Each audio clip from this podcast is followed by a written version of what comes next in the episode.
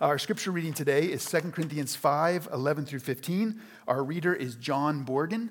Uh, in honor of God's word, uh, please stand. Listen as I read. Therefore, knowing the fear of the Lord, we persuade others. But what we are is known to God, and I hope it is known also to your conscience. We are not commending ourselves to you again, but giving you cause to boast about us so that you may be able to answer those who boast about outward appearance and not about what is in your heart. For if we are beside ourselves, it is for God. If we are in our right mind, it is for you.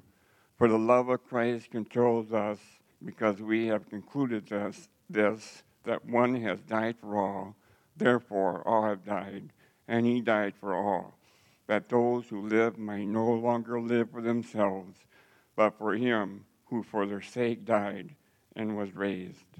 This is the word of the Lord. Um, so we are uh, going to spend three weeks on uh, uh, on our on exploring, refining, uh, revisiting so- Sojourn's uh, vision. Uh, we normally do this in November. Um, but you know, this might seem obvious, but we, we, are, we are in a transition as a church family.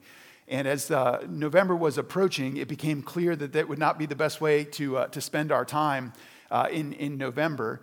And um, there was a, a, general sense of end, of end of January would be a good time for us, for us to do this.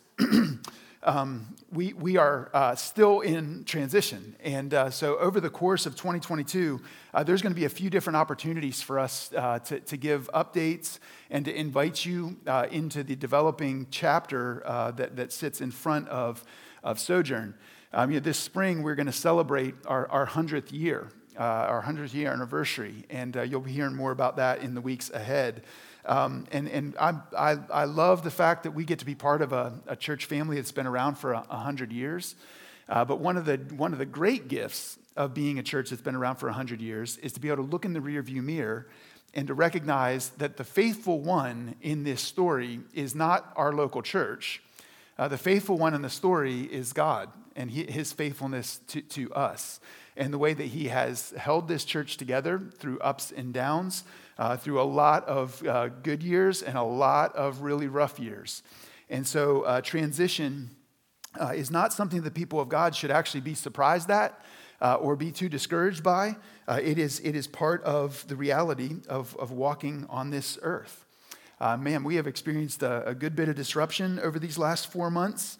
Um, and then even more over the last few years as we think about the impact of this global pandemic and, uh, and other, other factors as well.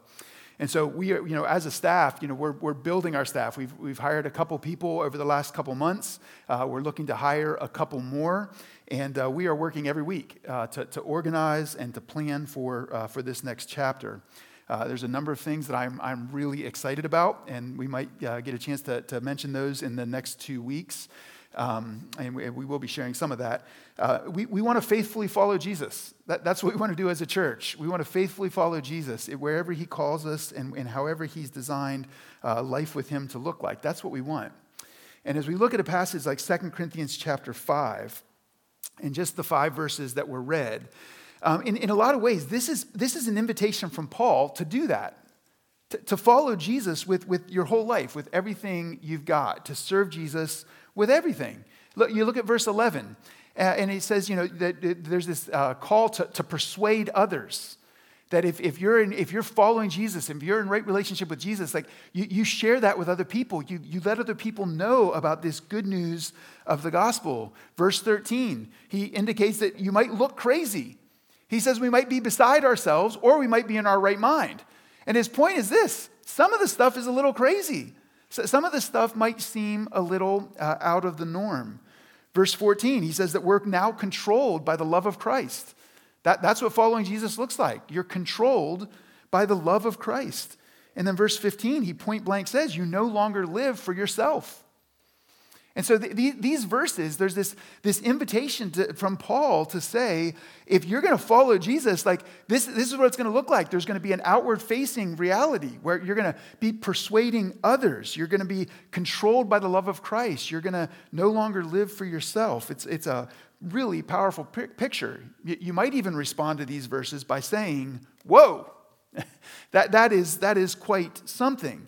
Uh, it's a portrait of one whose whole life has been given to Jesus, whose whole life is being formed by Jesus. And Paul seems to be suggesting that this is how all the followers of Jesus should live. It does not appear at all that he is writing these verses for super Christians. It's an indication, it's an invitation that this is for all the followers, that if you're a follower of Jesus, this is what it looks like. You, you have a, a, heart to persuade others, you, you have a, a willingness to let your life be controlled by the love of Christ. You're no longer living for yourself. So it's a, it's a, big, a big invitation. But how do we get there? Well, uh, th- while we read this passage and there's, there's five full verses, I actually want to spend our time this morning on one phrase uh, from this section of Scripture. And it's found really early in verse 11. It says, Therefore, knowing the fear of the Lord. Therefore, knowing the fear of the Lord. Now, this is written by a guy named Paul. And Paul was, uh, you know, what you might, if you're familiar with the term missionary, uh, a missionary is one who is sent. They, they take the message of, uh, in, in Christianity, they take the message of Jesus and they go to places that don't have that message and they share that news. And Paul was the greatest missionary uh, that the first century saw. Uh, Paul had um, uh, an incredible uh, faith in Christ, an incredible interaction with, with, with Jesus that, that uh, uh, resulted in him going all over the place with the message of, of Jesus. Showed incredible courage throughout his life, incredible levels of obedience, was willing to walk and follow Jesus into the, the toughest of situations. He had tons of suffering in his journey shipwrecks and stoning and snake bites and rejection uh, all, all, kinds of, all kinds of hard things uh, that Paul was willing to endure for Jesus. But all of that is the second half of his life.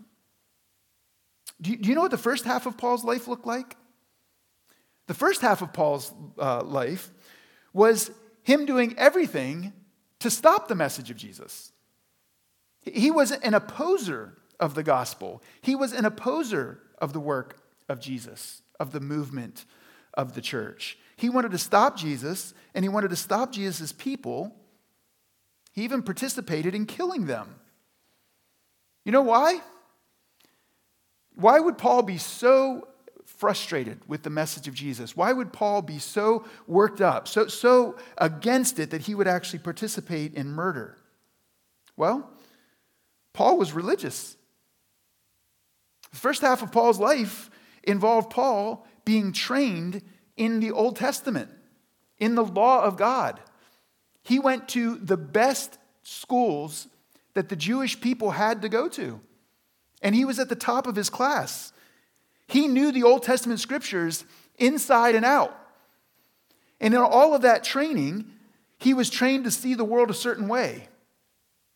Paul had a view of who the Messiah would be that actually caused him to miss the Messiah. Paul was, was, was uh, trained and taught in a way that gave him a perspective on the world, a perspective on this promise of a one to come that would rescue. It was, it, he was so trained in that that he actually missed the Messiah. Until. Until something happened. Until something really crazy happened. You see, Paul met on this road, he was on, on his way to persecute more Christians on a road to a city called Damascus.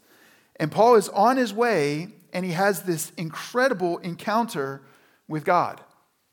And a bright light blinds him, and Paul is stunned by it. And he has an interaction with this, this voice that he eventually realizes is the God of heaven. And Paul has a, uh, a conversion in that moment. Paul goes from uh, spiritually blind to spiritually seeing. But, but here's what's interesting Paul knew all about God.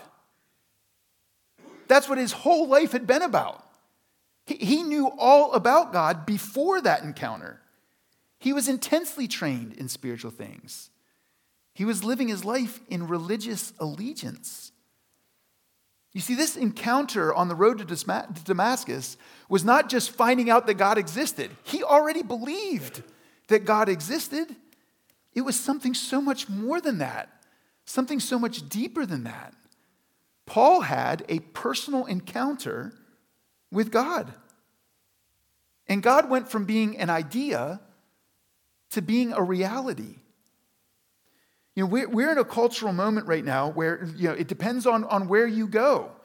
If, if you go to an urban center, if you go to a place uh, on the coast or a place like Portland, Oregon, uh, there's, there's, there's a, a whole bunch of cities that are growing more and more secular, and less and less of a Christian presence exists in those cities. And as you, as you engage in those cities, as you have those kinds of conversations, it, it, it can almost feel like a, a different world.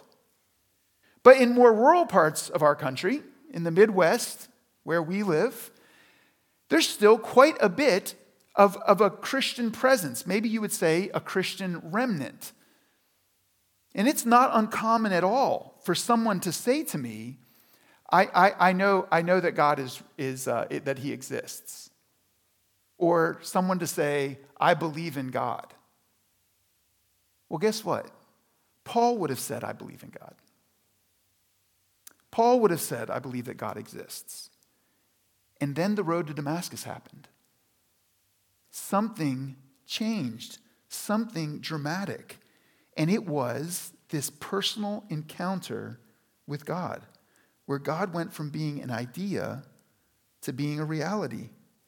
So when Paul writes in verse 11, he says, knowing the fear of the Lord. The fear of the Lord, that, that is a phrase uh, that I don't know we, that we spend a lot of time on in our current cultural moment uh, within the church. Uh, I don't know that I, I, hear a lot of people talking about the fear of the Lord. Uh, we, we love to talk about grace, and we should. I don't think we can talk enough about grace. We should talk about it all the time. We love to talk about the fact that God is a loving God, and He is, and we can't say enough about that. We can't talk enough about the fact that God is a loving God. But the Bible has this idea of the fear of the Lord, uh, and it's, it's just, it's scattered all throughout the Bible. You find it in all kinds of places.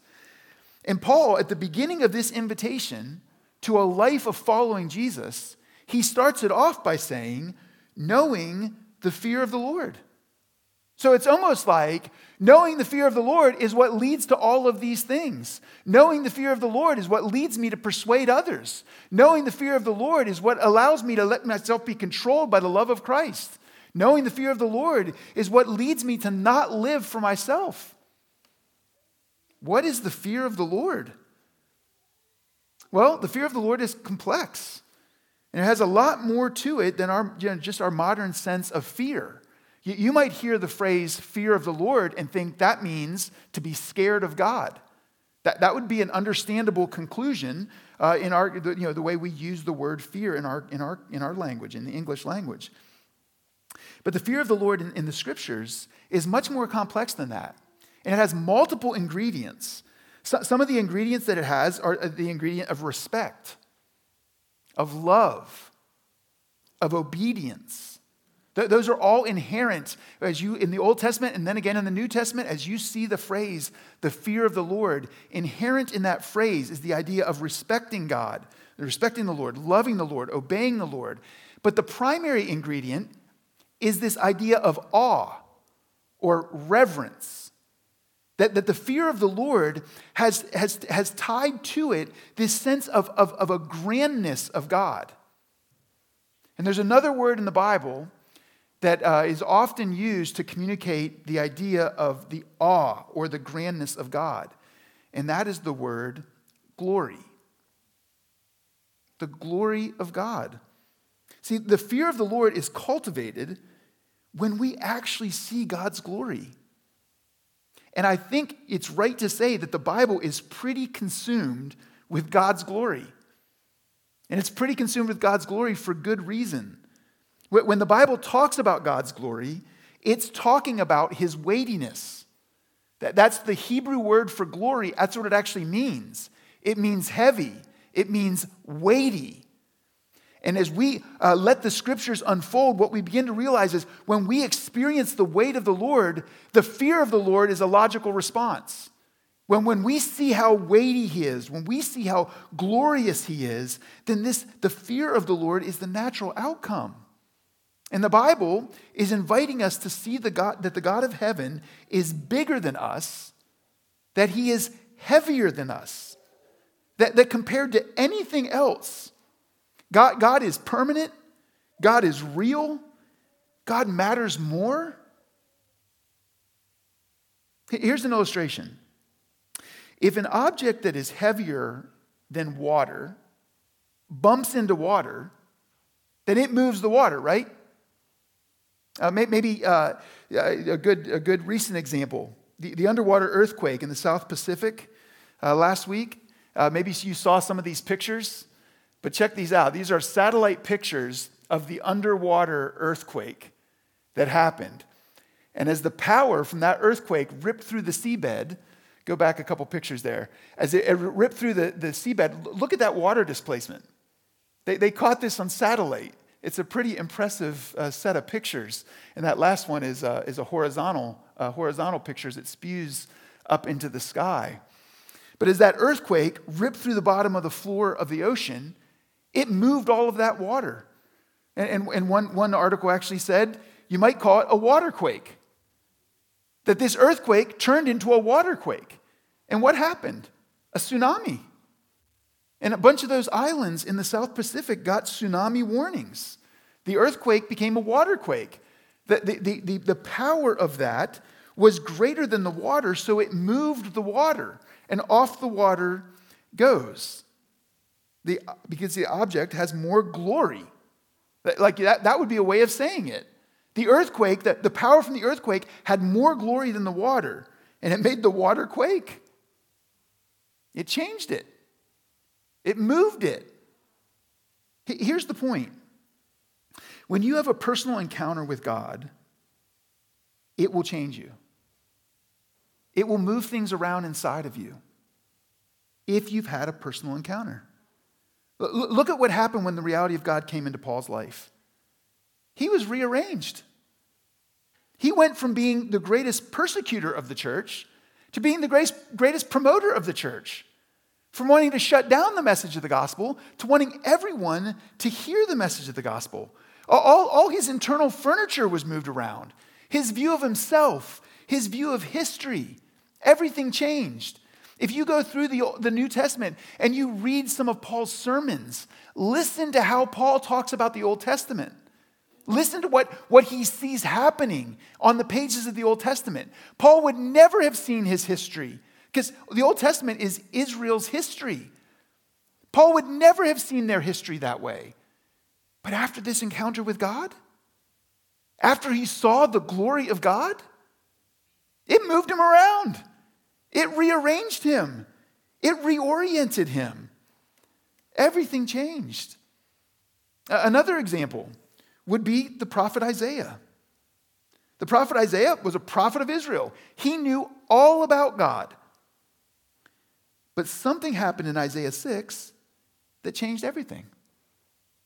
In Isaiah 6, we read about Isaiah, who was a prophet of Israel, having a personal encounter with God, where God went from an idea to a reality. Because just like Paul, he saw God's glory. In, in Isaiah 6, what we find out is that Isaiah walked into the temple and he saw the Lord, it says, high and lifted up. And he saw the Lord's train filling the temple. And Isaiah did not say, Oh, there really is a God. That, that is not how Isaiah responded to that. Isaiah already believed that there was a God, he already had that piece to the puzzle. What happened when Isaiah saw God's glory is he said, Whoa, I am a man of unclean lips. I don't even belong in here. This God is heavier than I ever expected. He's grander than I ever expected. And that interaction with God changed Isaiah's life. If you read the rest of Isaiah 6, you see how it reoriented his posture towards the God of heaven. He already believed that there was a God. You James, in the book of James, it tells us that the demons believe that there's a God. Believing that there's a God, that, I mean, that's a good start. But have you had a personal encounter with this God? Has this God become more than just an idea? Has he become a reality? You know, something interesting happens in the Bible when God's presence specifically comes down. There is actually earthquakes. It happens in the Old Testament. An example of it would be Mount Sinai, Exodus 19. God shows up in a, in a, in a, in a specific way, and his, his glory shakes the, shakes the ground, shakes the mountain. It happens in the New Testament. In the upper room in Acts chapter 2, Jesus has died. He's gone to the cross. He's died. He's been buried. He rose again. He spent weeks with his disciples. He's now gone back to the Father. And in Acts chapter 2, the Spirit comes, the, the presence of God. And what happens at Pentecost? The room in which the disciples were in, it shook. Earthquake. There, there's examples, it's, it's a pattern. The, the, the point is that God is more glorious, He is more weighty than anything. Anything compared to God becomes lighter. And wherever God's reality comes down, everything is shaken to its core. A few years ago, I had the privilege of preaching through the book of Acts. And we got to Acts chapter 2. That, that, was, that was one of those, those powerful moments of just spending the time asking this question of what would it have been like to be in that room when the Spirit showed up and it literally shook the room. The presence of God, the people of God, shaken to their core. So, God as an idea or God as a reality? What, what's the difference? It's a matter of glory, it's a matter of weight. But let me try to invite you to think about it in a more specific way. Here's some language God as an idea is lighter than you. God as an idea is lighter than you. See, see, part of the evidence that you have brought God into your life as just an idea, as just a concept, is that you move him around, that you shape him, that you, you fit him in around your existing patterns, around your existing desires. He doesn't move you around, him, around you, you move him around. If you believe in God and it hasn't changed you very much, Maybe he's just an idea to you. You know, maybe you've heard people say this. Maybe, maybe you've said this. I can't believe in this part of the Bible. You know, it, that, that's, that's so regressive. Society has moved on. We, we, we can't believe that part anymore. Come on, get on the right side of history. What, what, what are you doing? You can't, you can't believe that. You know, our, our beliefs are often formed by our current place in history, our cultural moment. You know, just FYI, your, your great grandchildren are probably going to be just as embarrassed by some of your ideas as you are embarrassed of your great grandparents' ideas. It's, it's, it's how it works. If, if you're coming to God's word and saying, Oh, I can believe that part, but I can't believe that part, I'll, I'll believe that part, but I can't believe that part, then you don't have a real God. You have a God as an idea. You don't have a God who can actually change your deepest held beliefs. You you don't have a God who can contradict you, who can disagree with you, who can step on your toes and actually change you. You're making him fit into you. In other words, you still have more glory than your idea of God. You are more weighty than God. But see, God as a reality is heavier than you. When the real God comes into your life, when you actually get into the presence of the real God, things change. Th- things you've always believed and that you've believed very deeply are changed by the Word of God. Like this is what happened to Paul. Paul was at the top of his class. Paul was given a perspective on the world and a perspective on the Messiah. And when he had a real encounter with the God of heaven, it changed. It changed things that he had been trained in his whole life, perspectives that he'd had his whole life. What, what, what has changed about you? What, what, what about this, this, the, the reality of God, the weightiness of God? What's been shifted in your life? It shifts because God has more glory than your beliefs. Instead of God fitting into your agenda, God becomes your new agenda. Now, that doesn't mean that everything that you want, it doesn't mean that everything in your agenda is bad. We'll, we'll talk more about that next week. It just means that God is the new agenda. That what God says is good is what you agree with Him is good. And you align your life to that. You let Him move you around. If God is heavier than you, then author Robert Mulholland Jr. is right when he says this. This means that our, in the quotes on, on the screen behind me here, this means that our spiritual journey is not our setting out by gathering information and applying it correctly to find God as an object out there to be grasped and controlled by us. It's a journey of learning to yield ourselves to God and discovering where God will take us. Like, look at that quote. How many of us think that this is some sort of a journey of us controlling God, of us getting our arms around who He is, locking Him in, letting Him do certain things, not letting Him do other certain things? It's a faith walk. And when you have an encounter with the God of heaven, you're going to be more like Isaiah, who says, Whoa, who is this? So heavy, so glorious. It's a journey of learning to yield ourselves to God and discovering where God will take us.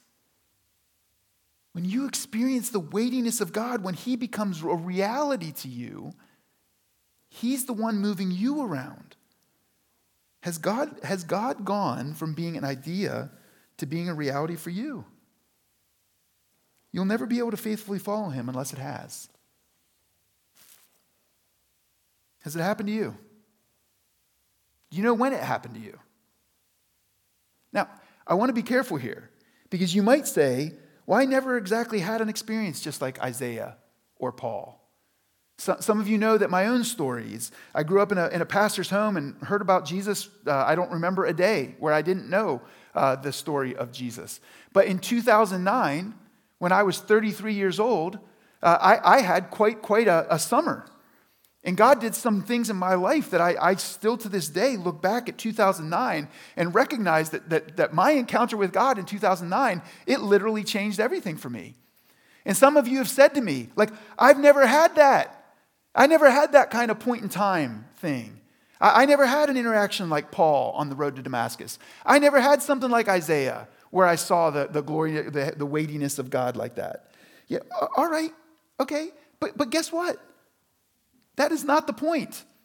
Because nobody else had these experiences either. Look, look at Isaiah and Paul. They're not the same. They're not the same experiences. Turn to the, the, another prophet. Look, look at Jeremiah. If you were to go to Jeremiah 1, you're going to see Jeremiah have an interaction and a personal encounter with the God of heaven when God becomes a reality to him. And God calls out Jeremiah and he calls him to obey him.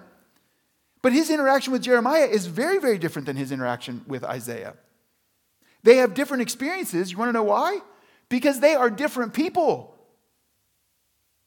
When God interacts with Isaiah, he says to Isaiah, the, the, the, what Isaiah receives from the Lord is Isaiah realizes, I'm, a, I'm cocky.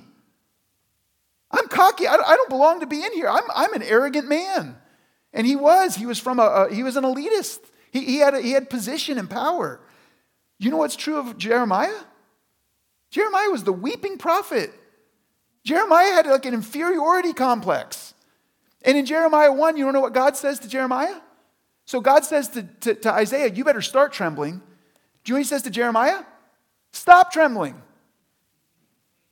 So the interaction, the way that God's at work in you is going to be unique. It's going to be unique to you. If you hop back to the Old Testament and you were to look at God's design for the family in the book of Deuteronomy, do you know what God says? He says, Here's my plan. My plan is that parents would teach their kids about Jesus so that they grow up to follow and obey Jesus. So they would, they would grow up to, to recognize the Lord and who He is and what He's doing in the world. Now, you know what that means? That means that when your three and four and five and six year old child gets exposed to the gospel, they might not have a Damascus kind of experience. They might, by God's grace, actually be exposed to the personal encounter with God from their earliest of days. And to actually not have that kind of a dramatic experience because they're already in, in communion. They're already aware of the greatness and the grandness of God because of faithful parents, because of faithful Sojourn Kids workers. You don't think that's the work of God too? You don't think that's an invitation to seeing God as a reality? Don't get too caught up on did I have an experience like Isaiah? Did I have an experience like Paul? Did I have an experience like Matt? That's not the question. The question is Has God gone from being an idea to being a reality?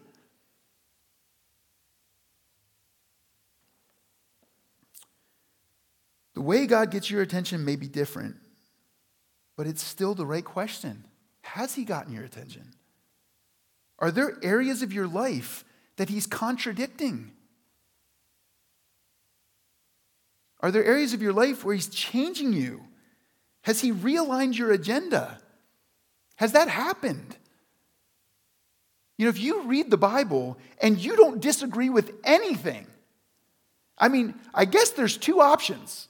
One is you're just a really obedient person. The other is you're reading it with blinders on. And you're filtering out either the realities of who you are or the realities of what God is calling you to. Does God move you around or are you moving God around? Now you might say this all sounds right, but I can't, I, I can't let go of my life like that. Maybe you say, my, my life is pretty good right now. I like way more positives than negatives. I don't like I don't want to rock the boat. Why would I mess up this, you know, why would I mess the plan up? The plan's working. I'm going to retire early. I'm going to not have to stay in winter, you know, sub, sub degree, uh, sub freezing temperatures all winter. Like, my, my plan's working. Why would I mess this up? Somebody else in here might say, I feel like I'm hanging on by a thread and I can't afford another shakeup. I don't know what he might do. And I'm out of margin. I, I don't have, I, I, I can't afford the, bro- the boat to be rocked. Well, I said this a minute ago.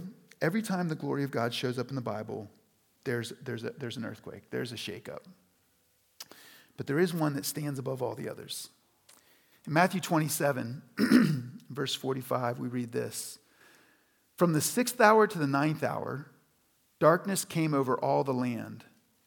And at the ninth hour, Jesus Christ said, as he's hanging on the cross, My God, my God, why hast thou forsaken me? when Jesus cried out again in a loud voice, at that moment, the curtain of the temple was torn in two from top to bottom. The earth shook and rocks split. You know, the temple was so shaken, the doorpost, the threshold, the veil was ripped. What's happening? I'll, I'll, tell you what's happening. Before Jesus died on the cross, he was in the garden. And when Jesus was in the garden, he said, My soul is sorrowful even unto death.